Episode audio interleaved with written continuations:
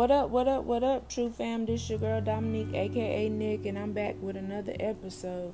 So, for those of y'all who've been listening to my podcast thus far, y'all have seen that I've done affirmations for women and men. Well, I didn't leave out the kids. I'm about to do those today, and I know ain't no kids listening to this podcast. Well, I hope they not. So, parents, I just want y'all to take the time out to listen to this podcast, write down these affirmations and give them to your kids to say every day because kids need encouragement as well. So I'm going to get into the affirmations now. My feelings matter. I believe in me. I love myself. I'm going to have a good day. I choose to feel happy. I like to help my family. My brain is powerful. I love to solve problems.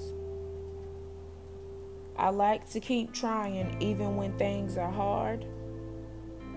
I learn from my mistakes. Every problem has an answer. I am the only me in the world.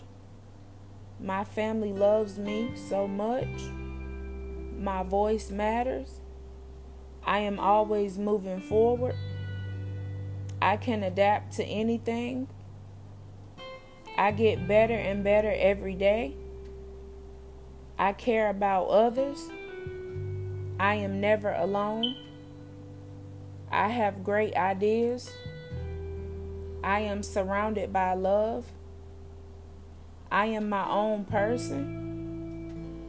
I always share. I am kind. I am smart. I am loving. I am unique. I am helpful. I am calm. I am strong. I am thankful. I am joyful. I have everything I need. I can overcome challenges. I can do new things.